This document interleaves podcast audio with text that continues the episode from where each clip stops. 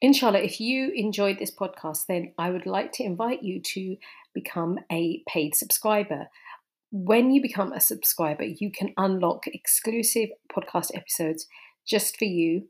And inshallah, your support will mean that I can continue this service, which I've been providing for free for many years. And inshallah, we really need more Islamic podcasts that discuss the challenges that Muslim women and girls face. So hit the subscribe button today, and instantly you will get access to so many more episodes.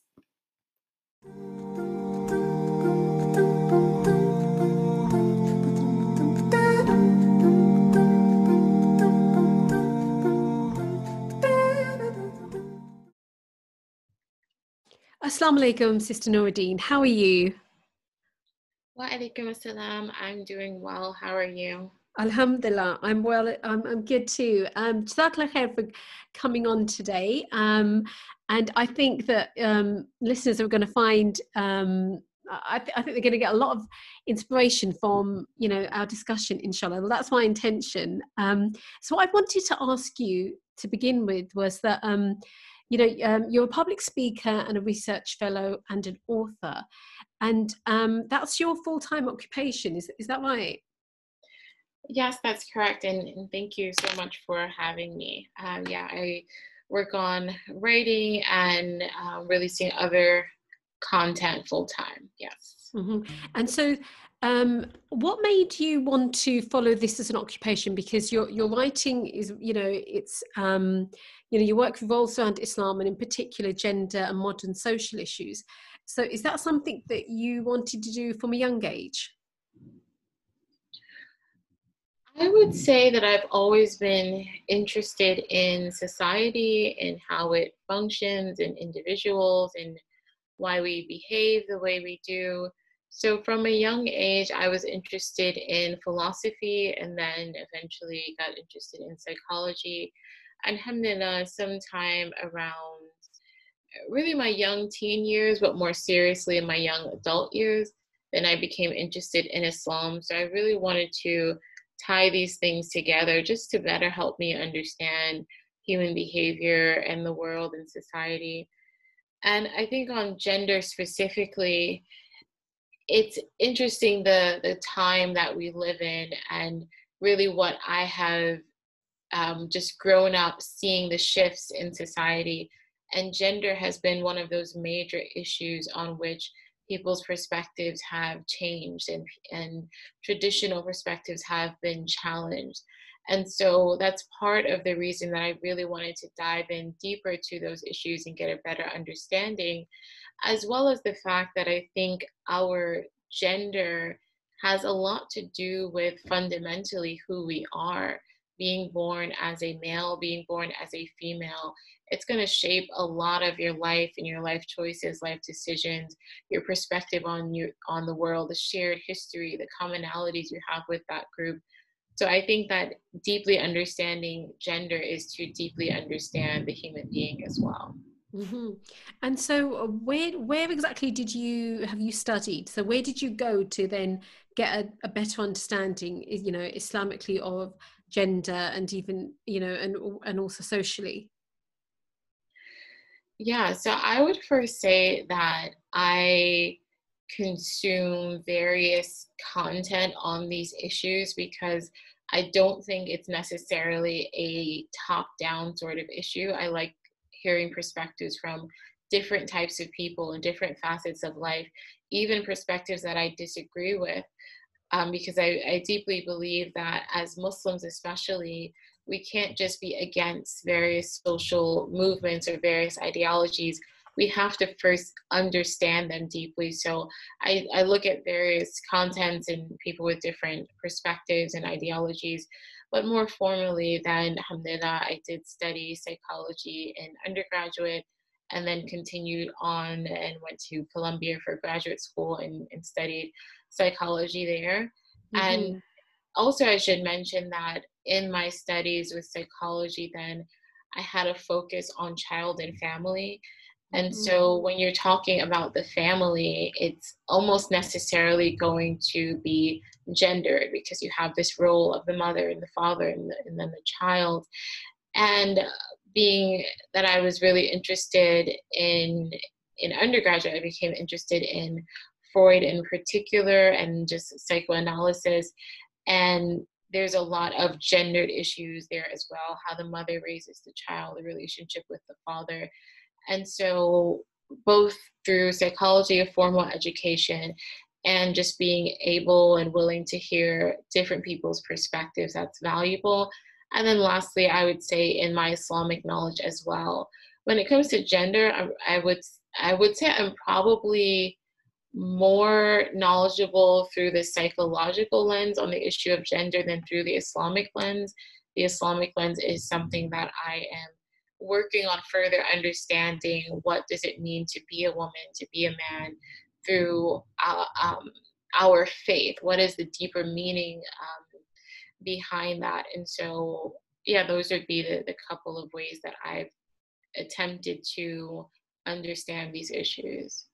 It's interesting that sometimes when Muslim students go to university and study these subjects, like I'm thinking of Freud and um, and what you said, they end up when they by the time they've left university, they can end up being convinced by those ideas. Yeah. Did how did you, I don't know, prevent yourself from falling into that trap? That's a great question because I absolutely agree that the university it can end up corrupting you as a Muslim. And uh, first and foremost, I'd have to say thanks to Allah subhanahu wa ta'ala, alhamdulillah, that I didn't fall into that trap. I would say thanks to my family as well and, and growing up in a Muslim family. I would also have to think, I did attend I'm not see I'm not going to completely remember the chronological order, but within the time that I was in undergraduate school and graduate school, I was also studying Islam. So it was the extension or beginning, maybe you could say, of my academic um, career, so to speak. But it was also the beginning of me really seriously studying Islam. So I had both.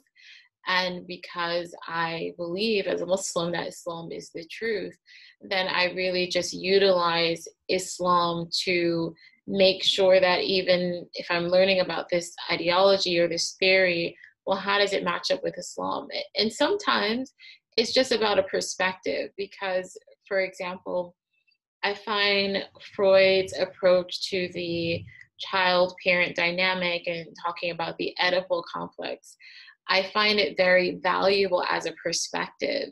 Does it mean that it's the ultimate truth? Allah I, I couldn't say that in, at this point in my studies, I couldn't say that Islam supports or is against the idea that he puts forth, but I can look at it as a useful theory, a useful approach in understanding these issues.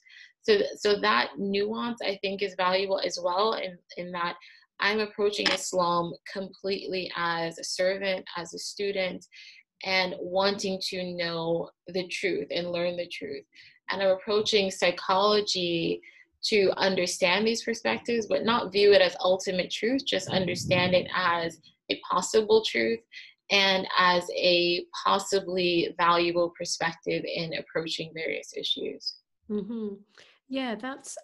I think I think that's a good way to look at it. And I think if if we don't have, like you said, you were doing both together. If you don't have a, a strong Islamic influence in your life whilst you're studying um, other ideas, that's where the problem can arise. Um, did you was that through um, now? Now this is quite interesting. That as a woman, then did you find it easy to access Islamic knowledge? You know, whether that's like was it through attending the masjid or was it like where were you getting your Islamic knowledge from? Mm-hmm. I would say initially I didn't find it that accessible. So by initially I mean growing up, I think like many typical masjids, then um, there was maybe Sunday classes, Friday classes. Um, I think some classes after Maghrib as well. and the classes were accessible to women but it was it was an interesting thing because it would the classes were in the the men's section so you could go to the men's section to attend those classes but of course there's sort of an inherent discomfort there as a woman and then there'd just be this funny you know quote unquote funny technical thing sometimes where to go into the men's side to mm-hmm. attend these classes you had to get a man to help you and come from that side to come and open the door to go to the men's section and not something that may seem like a big deal to most but i think as women we can relate to that feeling of if a space already feels like a male dominated space and it's made difficult in any way for you to have access to it sometimes you know for better or worse we're just going to say you know never mind i don't need to go there so initially, I would say no, but eventually, I did find an Islamic uh, Islamic study Center that was, I guess, what we might call a third space, not a masjid. And so that was very accessible to everyone. It's actually aimed mostly towards new converts, but then they had other classes as well for the general public. So that's where I first began to have feel more of an accessibility to knowledge. And then I happened to be blessed with one main shuyukh and then a, another one as well. I should say one sheikh and then another sheikh um, not too far, not too much further than that, um, who were really helpful. So within those couple of years when I was in undergraduate school, I believe in particular, then there was a sheikh that I had taken taken a lot of classes with, and then sometimes he extended those classes for students who really wanted to further their knowledge. So we may have um, classes with him outside of those set classes. And then there was also a sheikh who set up classes just for women. So he would have classes every week at his masjid just to allow women to study. So that was just a blessing, and that's not something that's going to be available to all women that just so happen to be um, my fortune, alhamdulillah. Mm. But I, I do think that with effort and with dua, Allah subhanahu wa ta'ala can open doors that we may not necessarily see right out if we're just looking. So I would I would tell any woman don't feel discouraged because I could have felt discouraged right back in the masjid when it was kind of complicated to to seek knowledge there. But if you really want the knowledge, I think that Allah subhanahu wa ta'ala will open that door for you in some way. Yeah, yeah, that's completely right. And I think I know that in the UK there is this um, debate, and, and it's a valid debate that um, mosques, um, I think when, I think the people in charge of mosques or people who are organizing mosques I don't think they go out thinking we don't want women to come in or we don't want women to gain knowledge. I think that what if they would just they I guess it's you have to think out of the box now that how can we um, make knowledge accessible for women because these are the next generation of mothers, these are our daughters. And I think for women who um, would like to um, gain knowledge, that if they, in a respectful way, you know, approach mosques and ask them to organize things for them I, I, think it can be done. I think the will is there. It's just sometimes i think it's just practical problems that happen. I think that's i think that's absolutely true and i think i would even leave room to say that if it's not true which is hard to know because it, that would be a matter of intention that we at least still approach it with that goodwill and believing that people have goodwill and and just overlooked something and didn't intentionally set out to harm the other because I think that can be an issue in our community as well, uh, especially now with women having this sentiment that uh, men want to keep us back, they want to oppress us, uh, which is not saying that doesn't happen sometimes, but I think overall, like you said, it's just a matter of overlooking. And if women, especially as a group, come together and say, this is what we want to happen. So, how can we make this happen? I do think there would probably be more of an openness, inshallah ta'ala. Um, and, and women, if we're attending a space, if we're attending a masjid, we're a part of that masjid. And so we should feel just as able to speak up and voice our concerns as, as anyone else does. Mm-hmm. Yeah. Um, and so actually that this then makes me um, brings me on to how I first found out about yourself. And it was, um, there was an article that I read on a website, um, which the title was 12 Things I Can't Reconcile About Islam mm-hmm. as a Muslim Woman. And in the article, it was, it was, um, it was written anonymously, which I, I can understand why they wrote it anonymously. Um, but they raised so 12 things I can't reconcile. So they were, I don't know how to put it. That was um, it was issues that they didn't understand, or maybe they felt was slightly unfair. Um, and um, so these these were outlined, and then yourself and some other sisters then gave answers to the questions that had been posed. So mm-hmm if I could, like, what made you want to respond to that article? So, Alhamdulillah, yes, as you said, there was this woman and anonymous, anonymously writing this article about things she can't reconcile as a Muslim woman. And she brought up questions that were concerning to her. So, just to mention a couple of the questions, she spoke about why can't a man marry a non-Muslim, or rather, why can't women too? Um, why can't I divorce my husband? And I'll just read one more. Why do women only get half the inheritance? So I, I do want to say that even the questions themselves, many of them, not all of them, are have the wrong assumptions like they're incorrect in and of themselves so this idea why can't i get married is just not true but the reality is, there are Muslim women walking around with these questions, and they don't have, especially women, to access who have knowledge that they can ask and speak to. And I would say not just ask, but get a kind of detailed explanation because I do feel that sometimes the concerns that Muslim women have are somewhat brushed under the rug. Not always, but sometimes. And so the questions still remain, but they're not getting answered and they're not getting answered in a sufficient way. And I think this was around the time that someone had wrote an article, uh, I think making a case that Muslim women can or should be able to marry non-Muslim men. Yes. So yeah, so it was really valuable to at least say, here are these questions. But of course, it leaves it incomplete because the questions without the answers, what's the point, especially if it's let me not the questions are valuable but i think that the issue is if you only have the questions then it just lingers in the public sphere mm. and it mm. can also cause other people to then have doubts so when i was asked along with some female shuyukh and female students of knowledge to help out with answering the questions i was really happy to do it and I also, inshallah ta'ala, may, may Allah continue to give it tawfiq. I hope it serves as a kind of document for anyone who has these doubts, because I think it's valuable to, no matter if even the premise of the question is wrong, if these are real questions that Muslim women are concerned about, then it should be addressed. It's valuable to be addressed. So I was happy to to be a small part of that with other sisters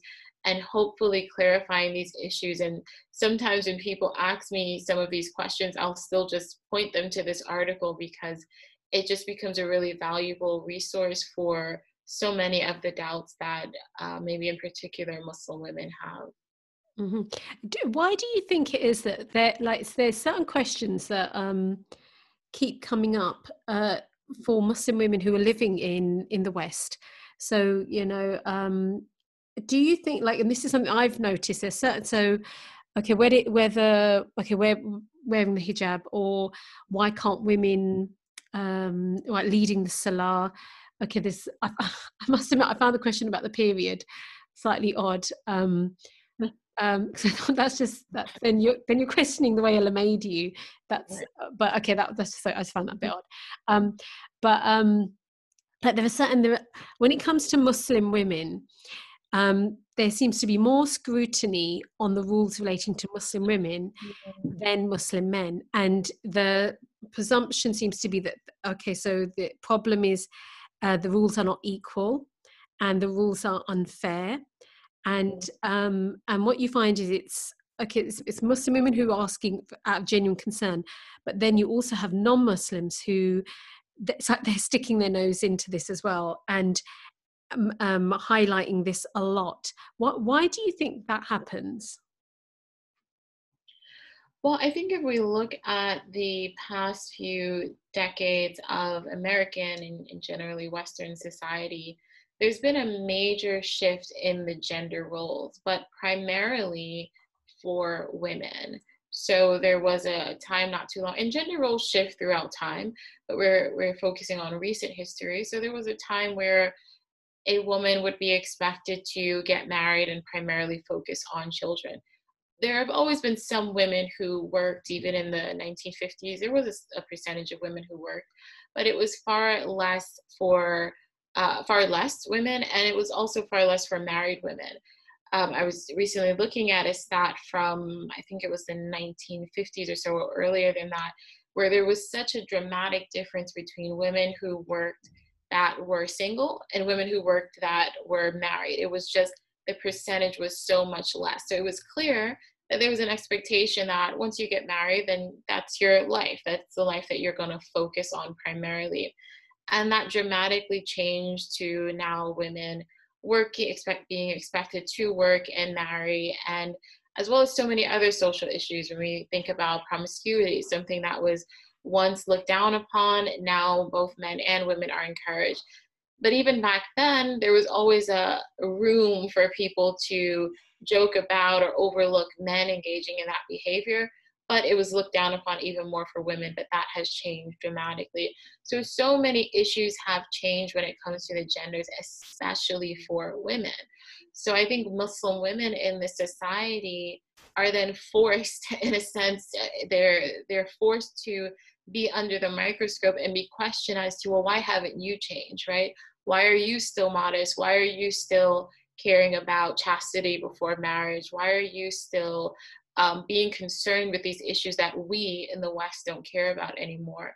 So that is one of the biggest things that we stand out as Muslim women because we have values and ethics that to this society are ancient or are the ways of, of the old. So that's one of the issues. And I think, secondly, or, or rather just expounding on that point, it really, these issues are presented as fiqh issues, which there's no problem if someone wants to ask the question in that way and get a fiqh response that's fine um, you know reference to islamic law islamic rulings. But i think that we're not being honest if we don't address the fact that these are social issues. These are primarily social issues so if we look at the issue of marriage a muslim woman saying well why can't muslim women also marry non-muslim men?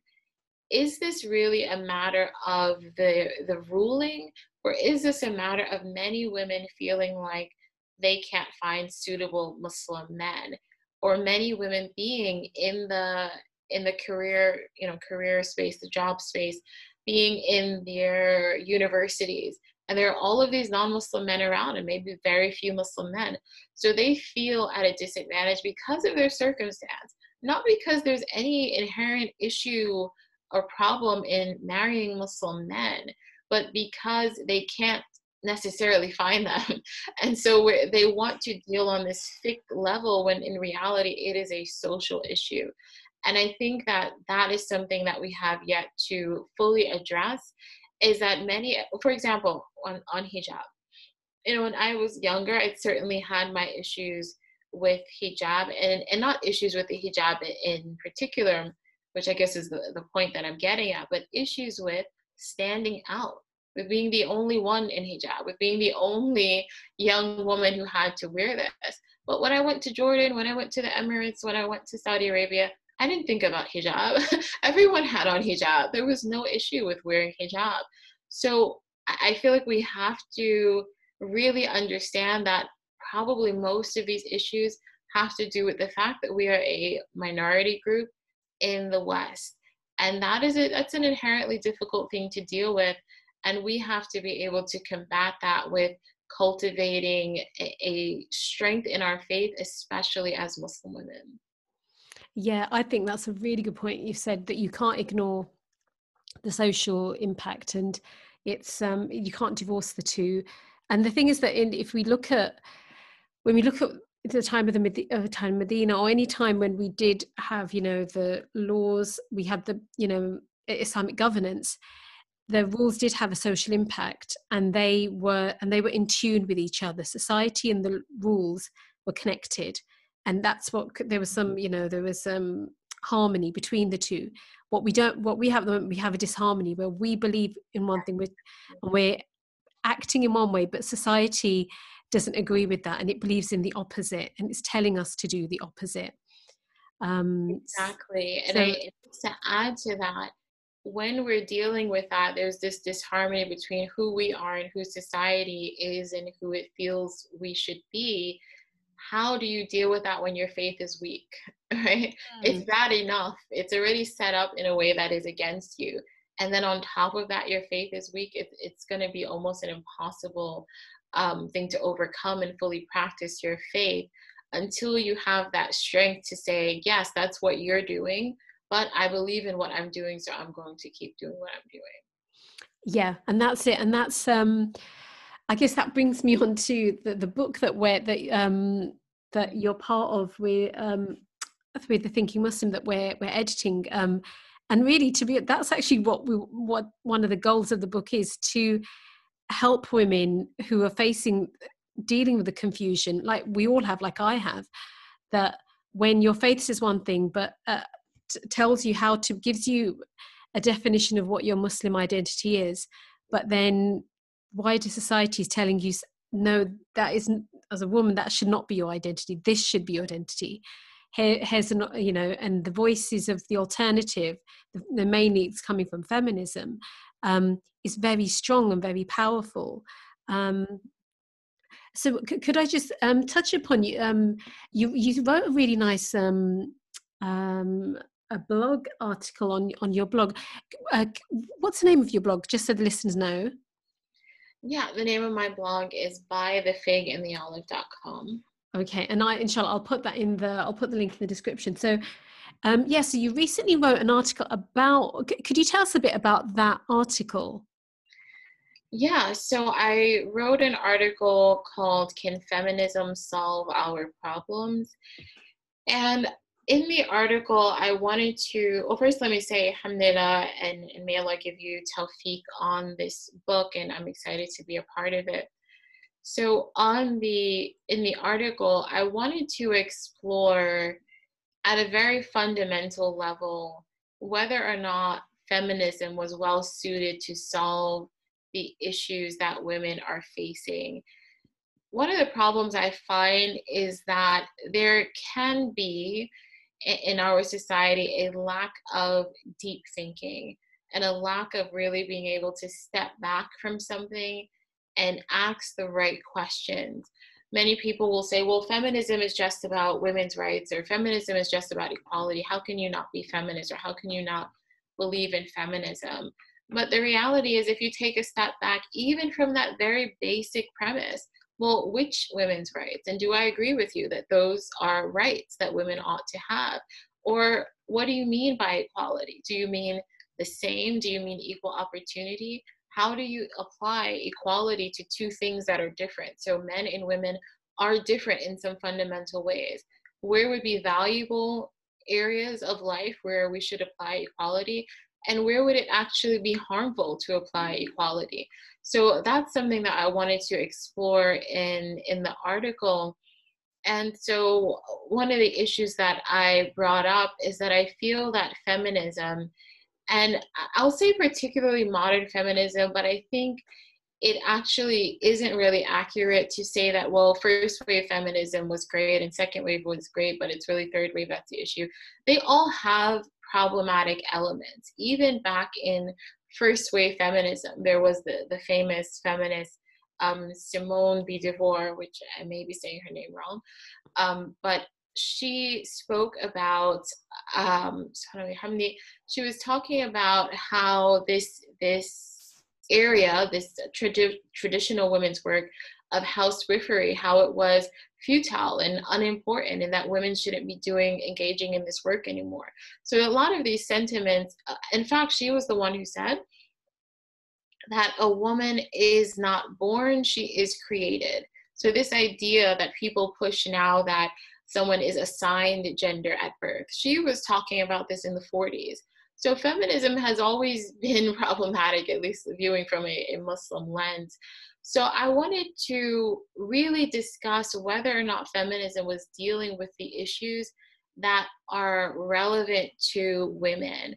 And one of the biggest issues I find is that feminism has truly become a an ideology or or almost like a special interest group so they have certain points of views and certain outcomes that they want to see um, occur in society and it's not inherently for to the favor of women so i spoke about the possibility that a genuine women's movement and beneficial women's movement that maybe 99% of women could get behind would focus on the things that we have in common, right? Focus on our shared experiences.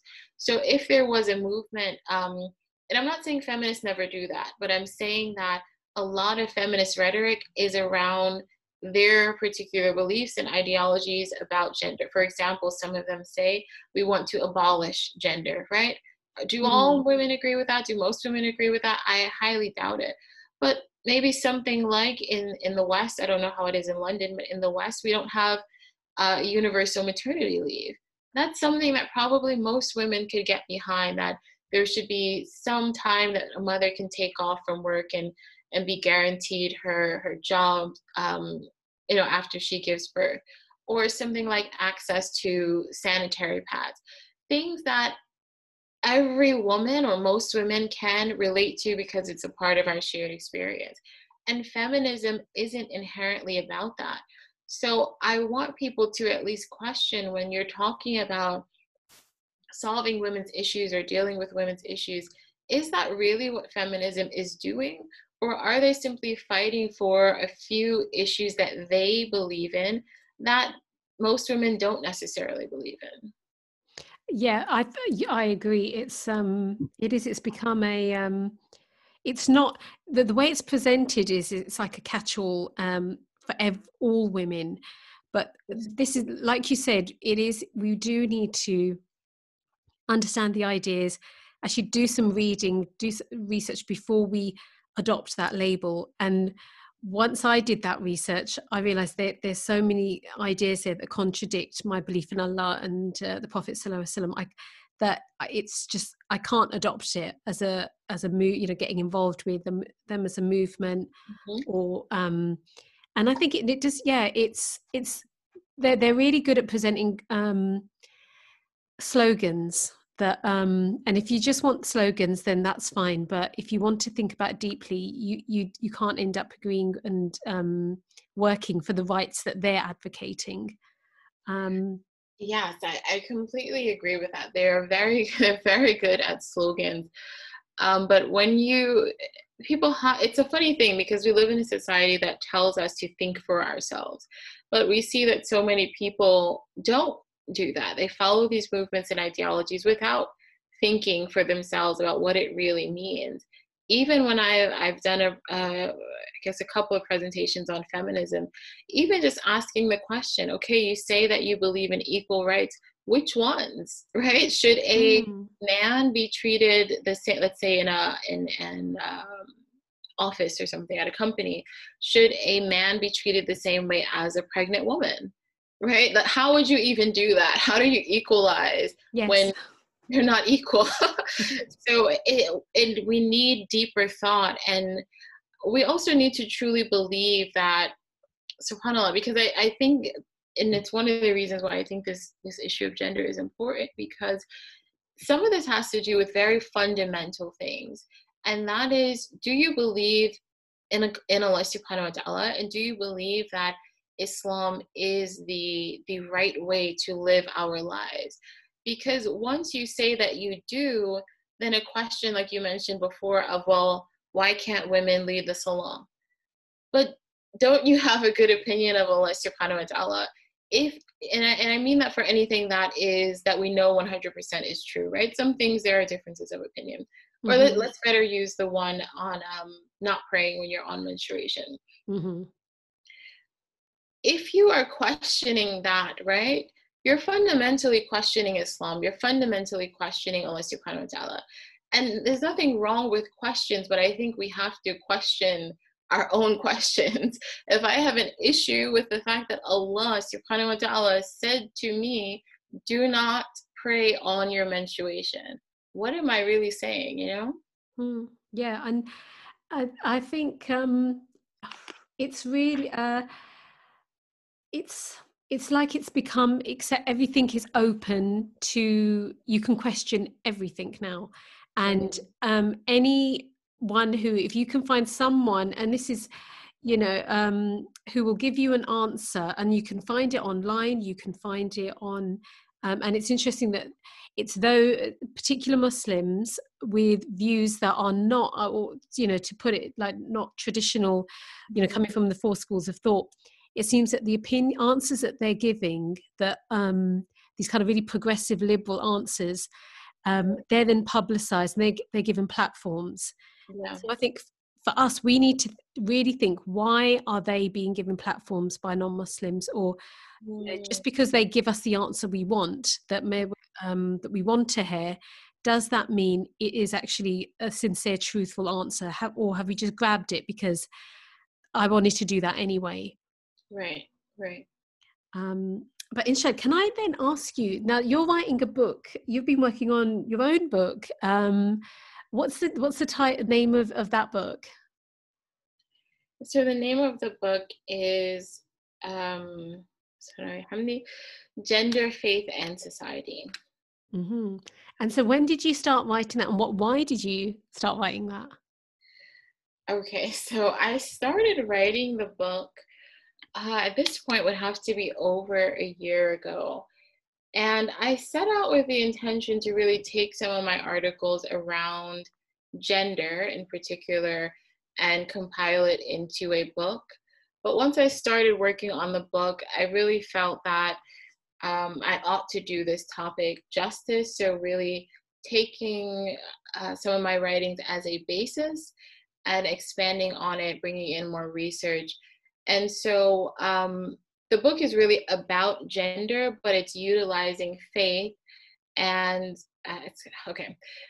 Let me say it's about gender, mm-hmm. but utilizing faith to explore the issue and of course gender within the the society um, and how it, it functions. So the main purpose of the book is to hopefully give that voice of the traditional Islamic approach and the psychological approach using theory and research to hopefully explore these issues in a in an in, in-depth way inshallah.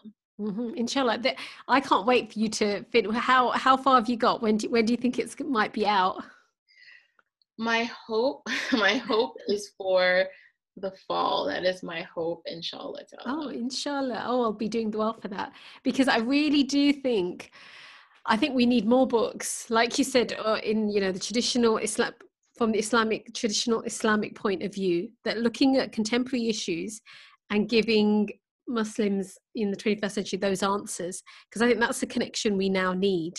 And um, you know, alhamdulillah it's brilliant that may allah reward you for, for doing that because as we know writing is not easy is it? It's um... no and and i completely agree with you. I want to see us write more books from the islamic perspective but talking in our own language right? I think we have alhamdulillah a lot of translations but I do think we need more books that are about subjects and utilizing Islam, but speaking in our own voice, speaking in a way that we can better understand, whether that is the academic voice or, or whatever it is, but speaking to our um, in our own cultural language to to hopefully better, hopefully so that people can better understand these issues. Mm-hmm, mm-hmm, yeah, and mashallah, you're, you're a busy bee because you're also doing a course. Tell tell tell us about the course that you the upcoming course.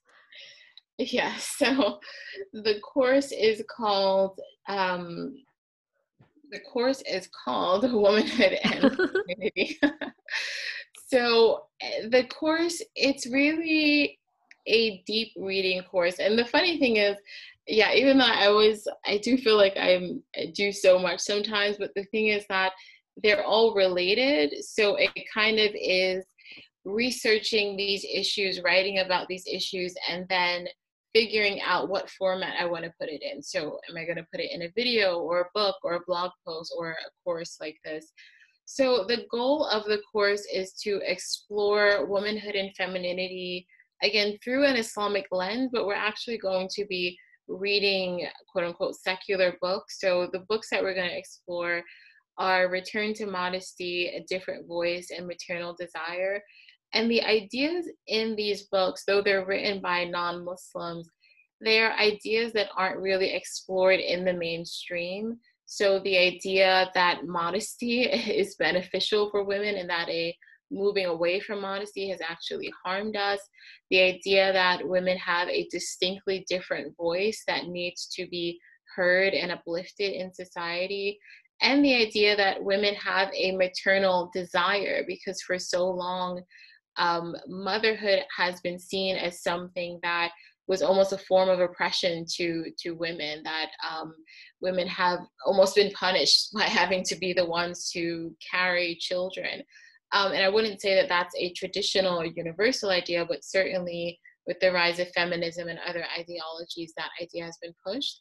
Um, but this book that i think it was either written in the early 2000s or the 90s i'm not completely sure it could even be more recent but this book, she explores the idea of the desire to be a mother, which I think a lot of uh, modernity sort of turns away. There's there's probably more discussion about not wanting to be a mother in our times than wanting to be a mother and wanting to devote one's life to that. And she's coming from a feminist perspective um, and not a conservative one. So I think it's a really valuable book to explore. So hopefully all of these books, the intention is that we widen our understanding of womanhood and femininity through secular works that don't necessarily fall in line with some of the mainstream ideologies that are that are being pushed on us as uh, Muslim women. Mm-hmm. And um, yeah, I've I've read Return to Modesty, and I mm-hmm. agree with you. It was a very different take on um, I was quite shocked by what she was saying, mm-hmm. um, and so so were other people, weren't they? She had a lot of criticism um, from from you know uh, you know popular you know kind of um, media outlets. Well, not media outlets, other newspapers and kind of the feminist voices. So. I can see why you're reading reading those books. Um, so inshallah, if someone wanted to, how can if someone wants to join that course, what, how do they do that? Okay, so you can go to noralshadhili.com slash deep reading WF. So inshallah ta'ala, um, maybe you can include the link. Yes, I will. Um, yes, so because I, yeah, so inshallah ta'ala. Um, and when where you can, mm-hmm. sorry, when is that starting? That is going to start in the fall in September, inshallah.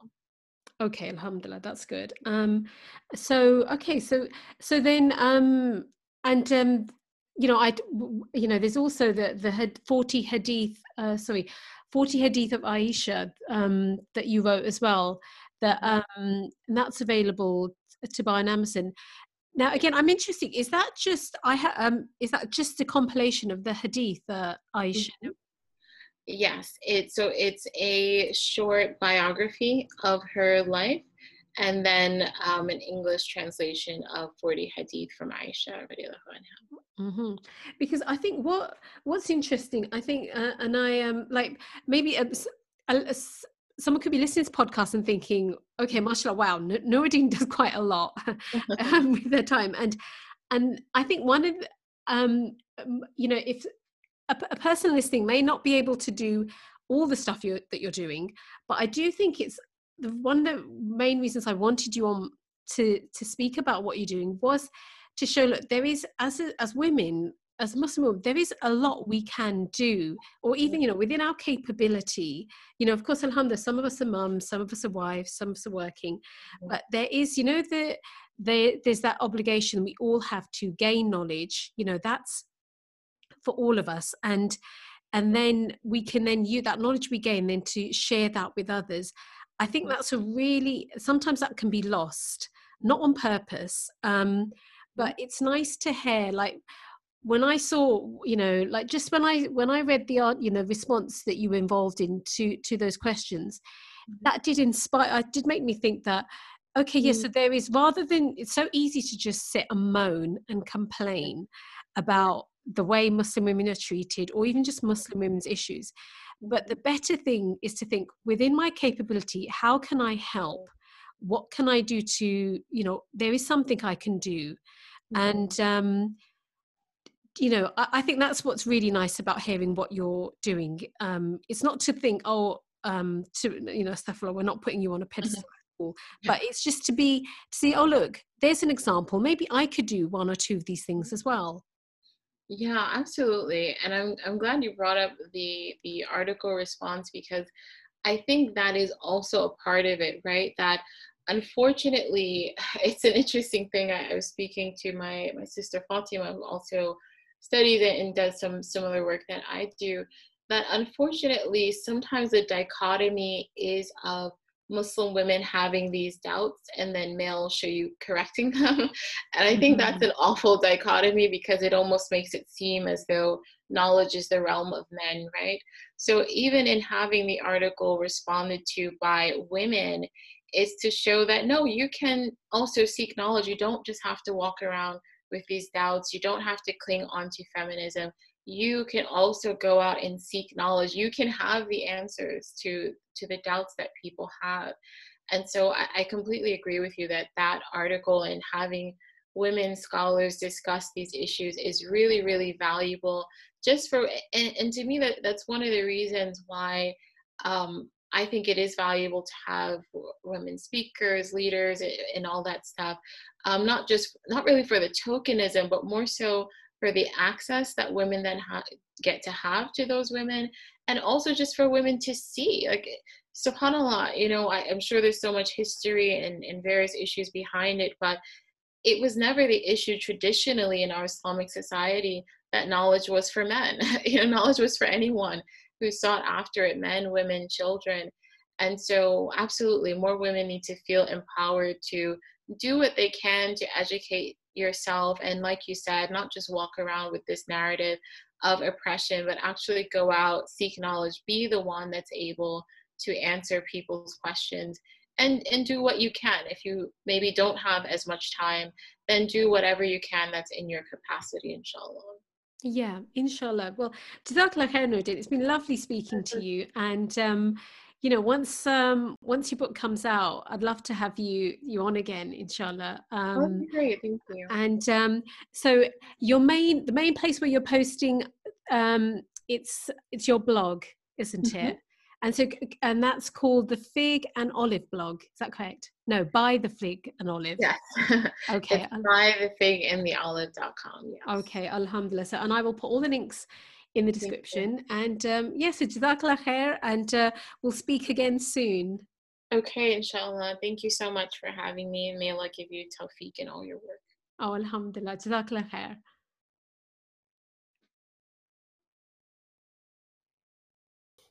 Welcome to Smart Muslimah podcast. Inshallah, if you find this podcast episode useful, please subscribe and tell your friends and family about Smart Muslimah. Also, good news I have a newsletter, and that's how we can stay in touch. To subscribe, please go to smartmuslima.com. Details are also in the podcast notes. In the newsletter, I'll be sharing my book recommendations, productivity tips, and online courses that I've created, and also information about a new book that I'm writing called Smart Single Muslimah. Inshallah, it will help you to transform the way you approach love and relationships.